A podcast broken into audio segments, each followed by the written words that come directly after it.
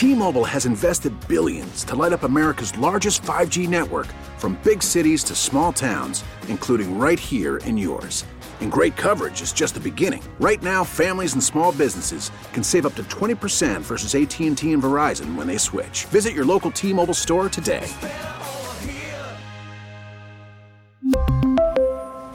Plan savings with 3 lines of T-Mobile Essentials versus comparable available plans. Plan features and taxes and fees may vary.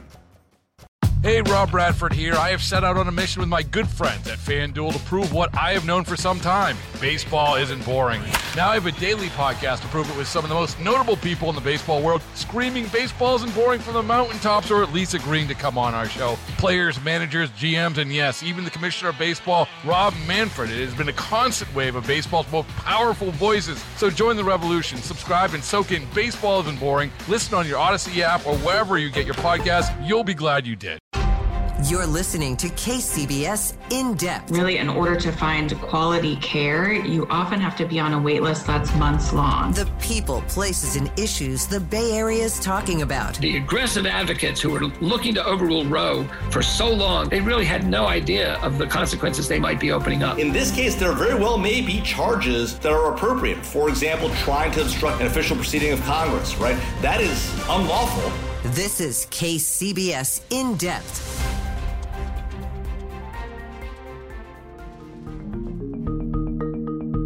When most of us think about the Oscars, what comes to mind?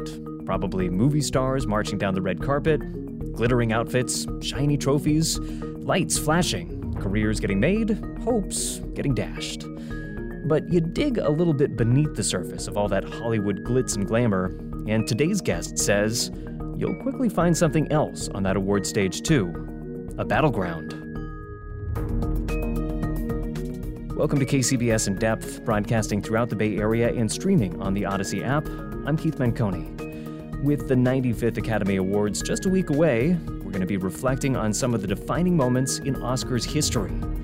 And those moments were not always about who won or lost. In fact, the stories that have come out of this awards ceremony over the decades mark out some of the most important battles within the film industry itself, from the push to unionize, to the Red Scare and blacklists, to, more recently, the Oscars So White hashtag and the slap. Our tour guide through this Hollywood history is Michael Schulman, a staff writer at The New Yorker and the author of the new book, Oscar Wars: A History of Hollywood in Gold, Sweat, and Tears. Michael Schulman, welcome to the program.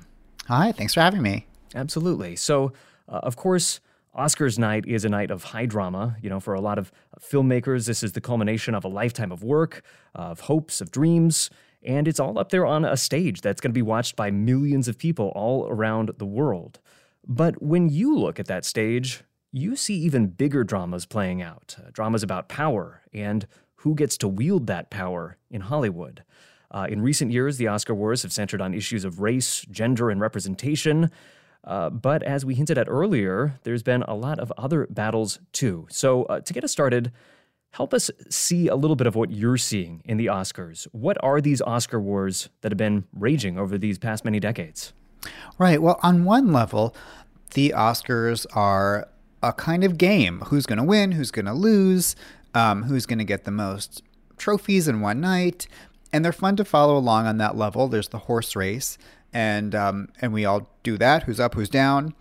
But what I really wanted to get at with this book was the way that the Oscars, and in particular certain Oscar years, act as a kind of prism that help us understand changes and shifts in popular culture and in the movie industry.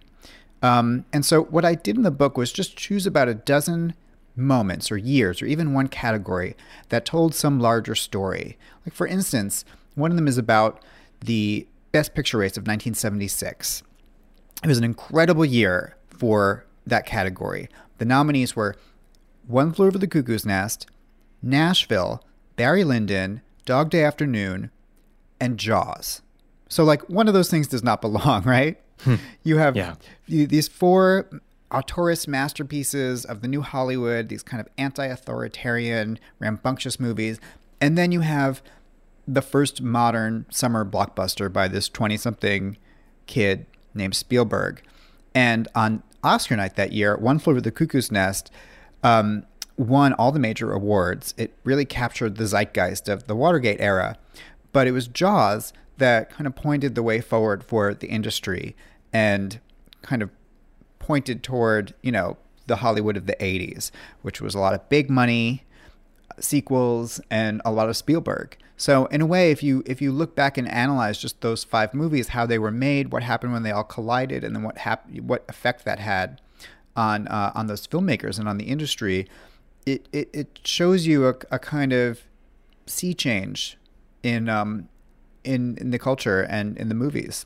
Yeah. So the Oscar night ceremony really are this recurring snapshot of these important moments in Hollywood history, and drawing together those many snapshots tell the story of Hollywood history and the broader shifts that have been changing our filmmaking and what's driving that filmmaking. And to give a little bit more background, I guess, on where you're coming from in all this, you, my sense is, are quite an Oscars fan. So this is not any sort of a tut-tut Oscars book. You yourself are an admirer who, I believe, for some time staged dramatic readings of Oscars acceptance speeches? Yes. Well, I mean, I have been watching the Oscars since I was a kid, but I do maintain a very healthy irreverence toward them. I mean, I think the Oscars are, you know, culturally revealing, but also completely ridiculous and absurd. And I love that about them, too.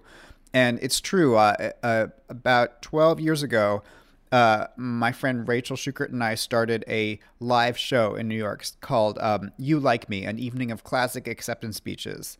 And we would have actors and comedians and performance artists reinterpret famous acceptance speeches verbatim. So like someone would play Sally Field giving that You Like Me speech, or, you know, someone would play Roberto Benigni climbing over the chairs, or Susan Lucci finally winning her Daytime Emmy Award. And the idea is to kind of look at these speeches almost as like a dramatic text. Yeah, yeah.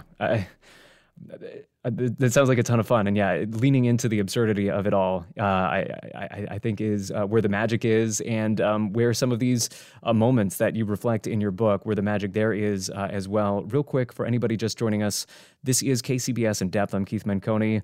Getting ready for Oscars night with a conversation about some of the biggest moments that have defined the awards ceremony and the film industry. Joining us for that conversation, speaking with Michael Schulman, author of the new book, Oscar Wars, A History of Hollywood in Gold, Sweat, and Tears.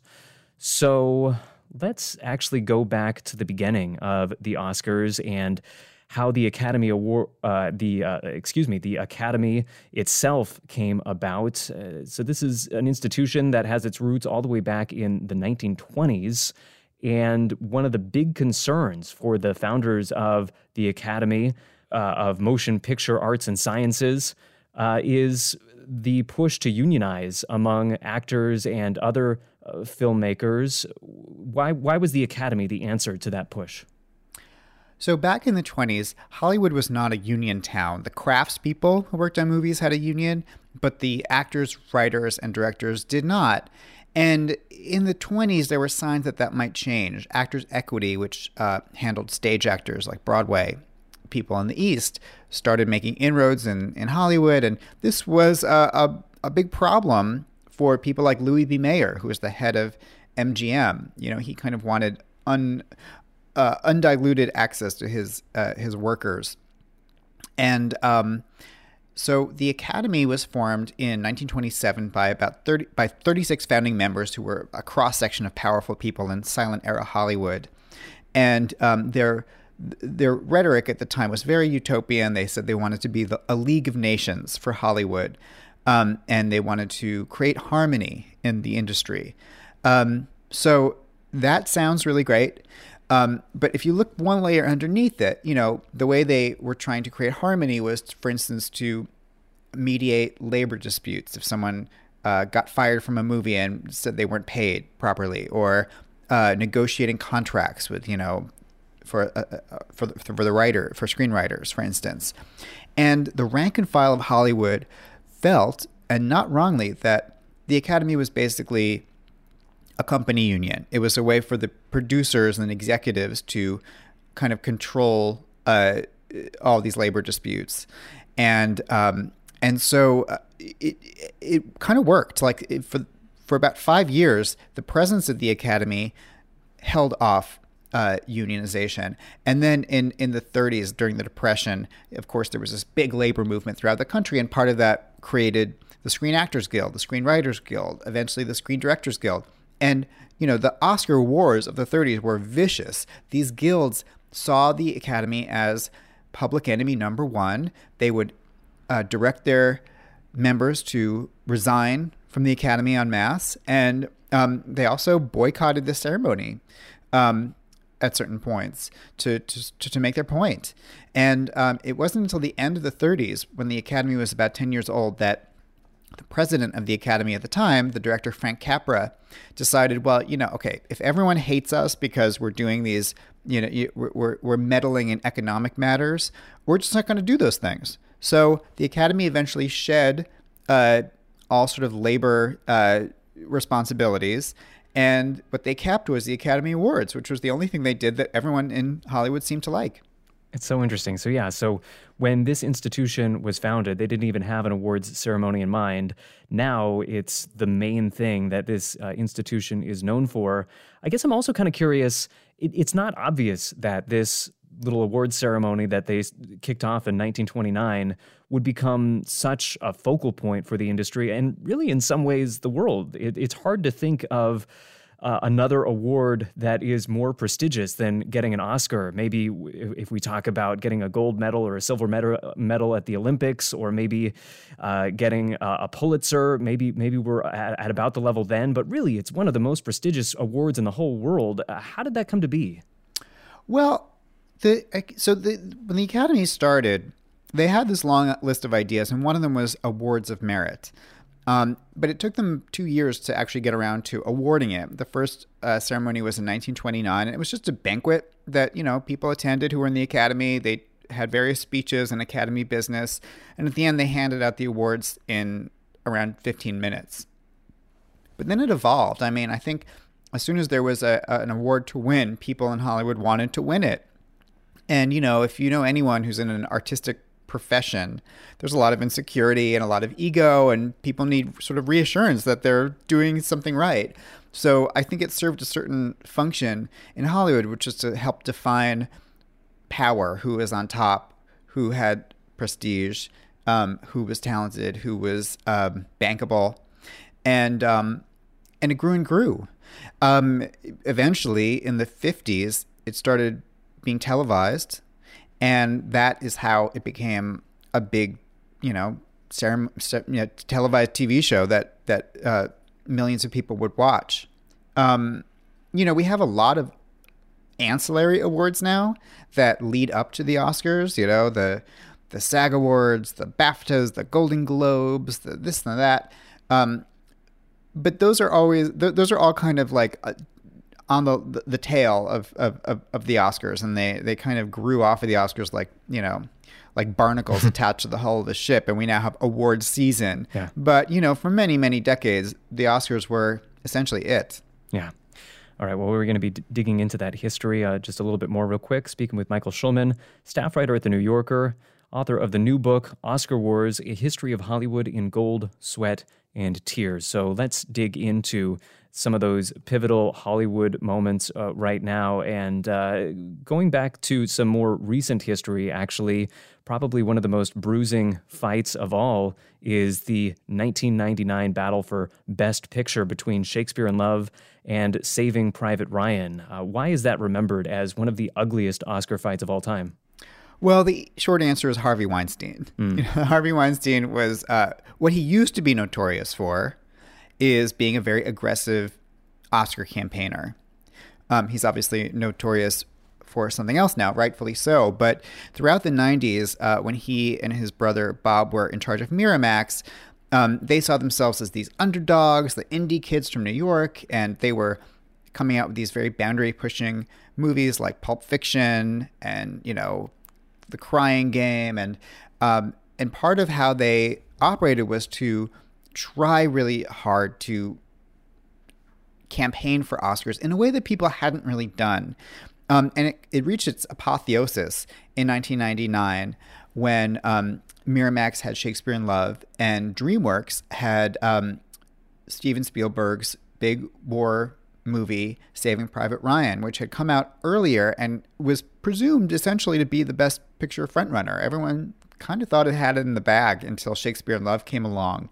And Weinstein just left no stone unturned. He campaigned every single place he could.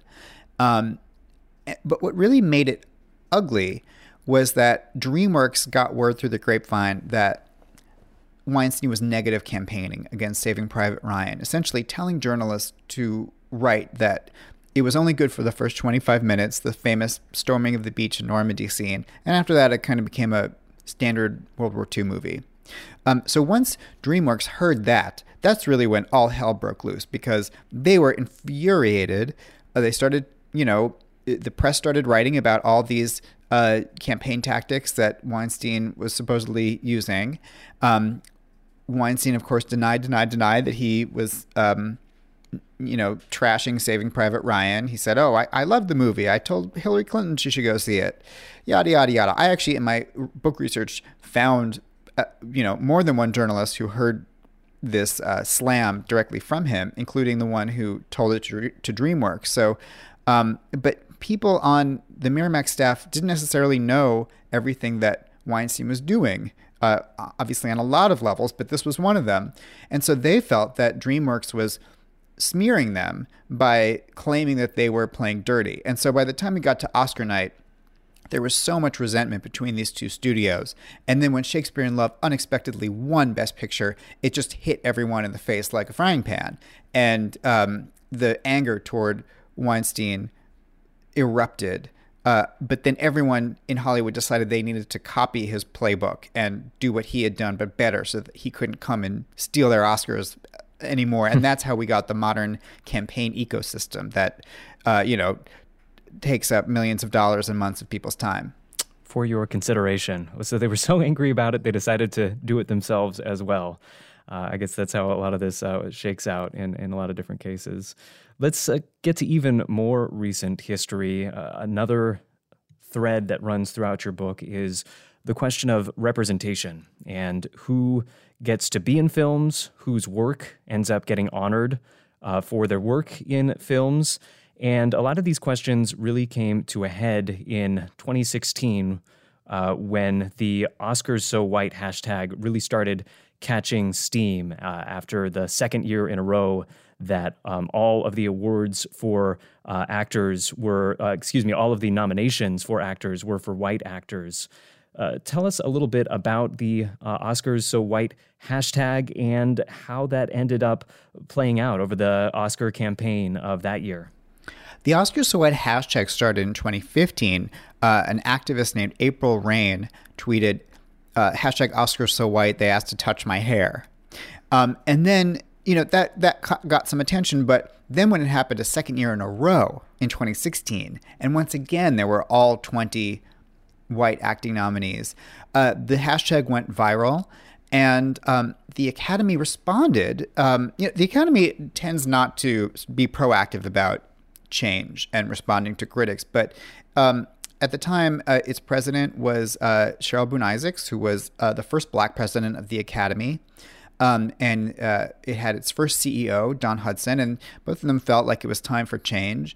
And so the Academy had an emergency meeting of the Board of Governors and came out with this plan basically to diversify the membership. You can't control what people vote for, but you can change who's doing the voting. And for many years, the Academy had been very, very stingy with new people coming in. Basically, if someone died or retired, they would replace those people, but they didn't expand the membership. So what they decided to do was bring in a lot more people and have them be more diverse racially, younger people, more women, more international members. And it was really quite it took them, a number of years to really make a demographic shift so that the membership of the Academy better reflected the diversity of the industry and the population. At the same time, they said that they would make certain members who had been out of the industry for a while non-voting, they called it emeritus status, which is kind of this euphemism for, you know, you are no longer relevant, no longer active. And so you don't get to vote. And this only affected a tiny number of people in the end, but it just hit on the insecurity of people in Hollywood thinking, oh, my God, am I over the hill? And am I obsolete? Am I Norma Desmond in Sunset Boulevard all of a sudden? Why is the Academy blaming me and essentially calling me racist? You know, so there was just this pushback and outcry that wound up being even louder than the original criticism, the Oscar so white criticism. And it's funny, that was the same year as the Clinton versus Trump presidential race, and I found that there was a lot of interesting parallels, just in the sense that people were complaining about political correctness versus merit, or, you know, demographic change. These were all issues that were being debated throughout the country in a very ugly way, and, you know, the Academy had its own form of racial reckoning.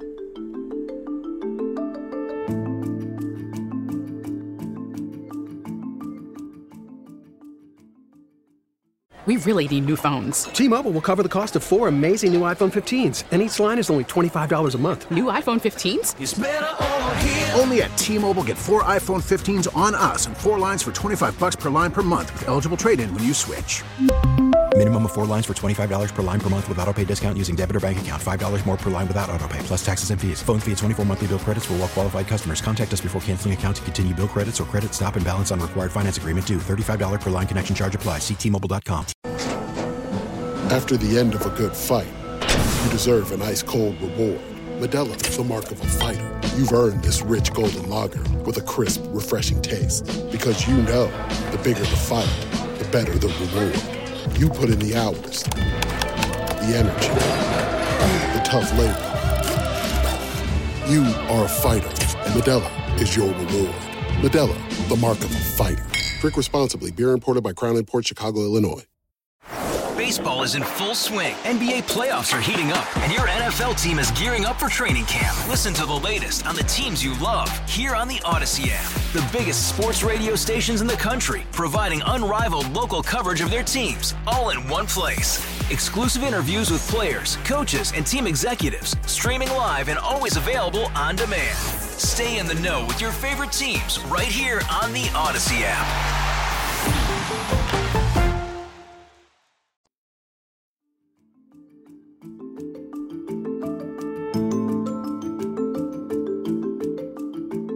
So bouncing off what you just said a moment ago, that this was the Oscars So White hashtag presented a moment of racial reckoning for Hollywood. I wonder how much of an actual impact that moment has had on the industry itself in terms of, you know, who's actually cast, who's able to get work, who is making top billing, the sorts of things that folks within the industry would actually care about. Because you also write about a number of Oscar winners, the Black Oscar winners who have won it over the year, who for a moment, you know, thinking about Sidney Poitier or thinking about Halle Berry, who at the moment that they won it, it felt like a very vindicating moment, a very important experience. And then years later, when they saw that others had not followed in their footsteps, it was kind of a realization that less had changed than they thought perhaps had. So when it comes to Oscars So White, how much has changed? Well, the makeup of the Academy has certainly changed quite a lot. One kind of underappreciated aspect of the change has been how global the Academy has become. I think you start to see that reflected in wins like Parasite a few years ago. So the Oscars are less hemmed in by the geographical confines of Hollywood as a place. But, you know, as many people said at the time with Oscars So White, the Academy is sort of at the end of the filmmaking process. Very few films actually make it into the awards race, and those films have to be made first. So isn't the real question, who's greenlighting films, who's being given an opportunity, who's being cast, et cetera? You know, the Academy has tried to affect those parts of the process. They've said they released some guidelines a few years ago for who's eligible for Best Picture. You have to have a certain element of diversity in front of or behind the camera. I think with the Oscars So White uproar really did, besides the very practical change of changing the makeup of the Academy, was just call attention to this imbalance in Hollywood. Not just what gets made, but what gets valued, you know, what gets embraced and held up. And what was amazing to me is that at the end of this year, it started 2016. By 2017, the winner was Moonlight, which not only won, but won in a crazy way. If you remember the envelope mix-up with Moonlight and La La Land, but just the idea that Moonlight would win, it's so unlike any other Best Picture winner, and I think it helped people reimagine what a Best Picture means. You know, it may not be some gigantic spectacle or nostalgic family drama or war drama, you know, and Moonlight was a groundbreaker on a number of levels. You know, it was the first Best Picture winner that had an explicitly queer storyline, if you don't count Midnight Cowboy in 1970. It was the first, I think, with an all-black cast. And it told us a story about America that was very different than had been told in a Best Picture winner before. And I think that was a really palpable, meaningful win. So yeah, that's part of why the journey I wanted to trace and just looking at that entire year. Yeah. Speaking once again with Michael Schulman, author of the new book, Oscar Wars. So we only have a couple of minutes left, and I want to make sure that we save some time for very recent history. Curious for your take on the slap that occurred last year. Of course, that was Will Smith slapping Chris Rock during the awards ceremony, to the shock and dismay of many folks. I know that you were in the audience watching that. I wonder, there's been so many takes on the significance of that moment, so many different kind of interpretations of what was behind it. Do you see a version of the Oscar Wars playing out on that stage? I'm very curious for what you make of that moment and the conversation that's come out of it. Well, I was in the balcony and I saw it happen live, heard it happen. I'm very nearsighted, so I couldn't really see that well, but I could hear Will Smith screaming, "Get my wife's name out your mouth." And what was like for me, I sort of didn't have a take in that moment. I knew, Twitter was obviously blowing up and debating what it all meant. But if you were there, it kind of felt like if you were in a bar and a brawl breaks out, like that. The air changes. There's this feeling of danger and unpredictability. And I ended the night at the Vanity Fair party. I was going home around 12:30 a.m. and decided to check out the dance floor one last time. And I was on the dance floor. I felt something near me. I spun around and I saw Will Smith dancing with his Oscar with a huge smile on his face. The DJ put on Getting Jiggy With It. And I just watched this man who had just sort of ruined his public image and also won an Oscar at the same time, just seeming like he was having a great, the time of his life. It was a very dark, surreal image. And I think, it immediately helped me come up with a new ending for my book. But but to me, it was an image that was unsettling. It's like, it said so much to me about sort of the bubble that celebrities are in and the bubble of Hollywood that, you can basically commit an act of violence live on TV in front of millions and millions of people, and yet there's something about that gold statuette that just makes you feel like you're on top of the world. Yeah, this must have been a very surreal moment in that bar at that moment. Yeah, it's like a disconnection from reality. Yeah, the Oscars bubble, the Hollywood bubble, right there. Okay, well, there's one more question that I want to put to you. Of course, we do have the Oscars coming up next week. We have the front-running films like Everything Everywhere All at Once. We are also looking to see how Top Gun does, how Avatar does. But rather than ending things out on a typical what are your top picks sort of question, I'm more curious, what is your sense of the Oscar, the version of the Oscar Wars that we're going to see play out next week? I guess another way to ask that is, when somebody writes the book on this period in the Oscars history, what is the inside Hollywood fight that they're going to remember this era for? Well, it's a very uncertain time in Hollywood. A lot of movies are not doing well. The only thing that people seem to be going out to theaters to see are these big franchise movies like Avatar and Top Gun and the Marvel movies.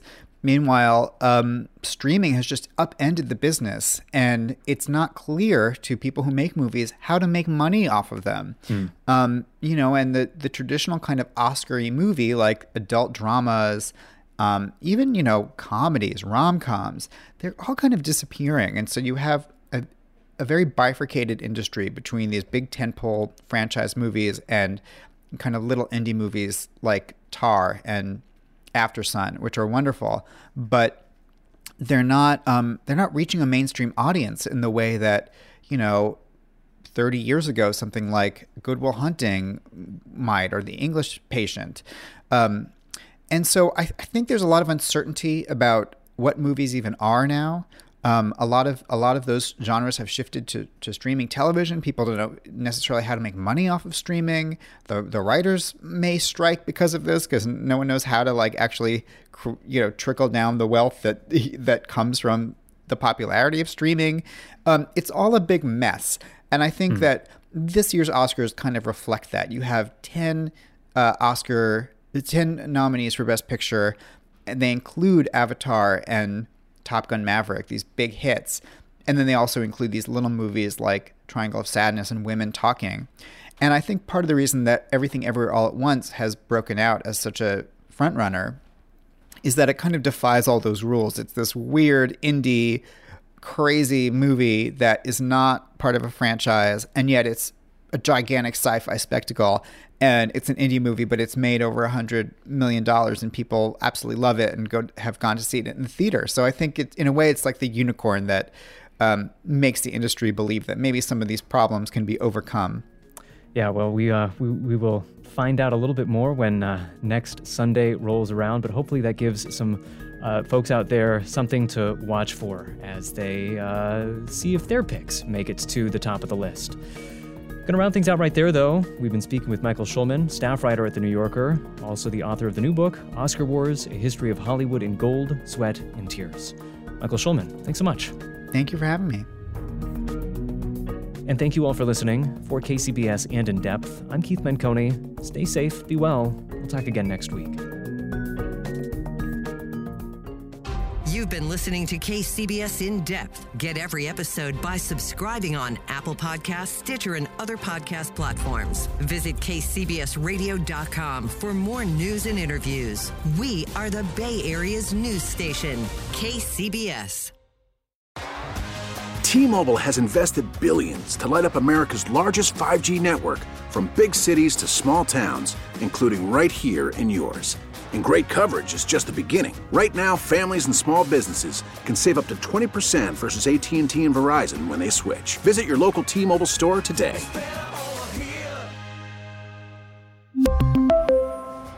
Plan savings with 3 lines of T-Mobile Essentials versus comparable available plans. Plan features and taxes and fees may vary. Hey, Rob Bradford here. I have set out on a mission with my good friends at FanDuel to prove what I have known for some time: baseball isn't boring. Now I have a daily podcast to prove it, with some of the most notable people in the baseball world screaming baseball isn't boring from the mountaintops, or at least agreeing to come on our show. Players, managers, GMs, and yes, even the commissioner of baseball, Rob Manfred. It has been a constant wave of baseball's most powerful voices. So join the revolution. Subscribe and soak in Baseball Isn't Boring. Listen on your Odyssey app or wherever you get your podcasts. You'll be glad you did.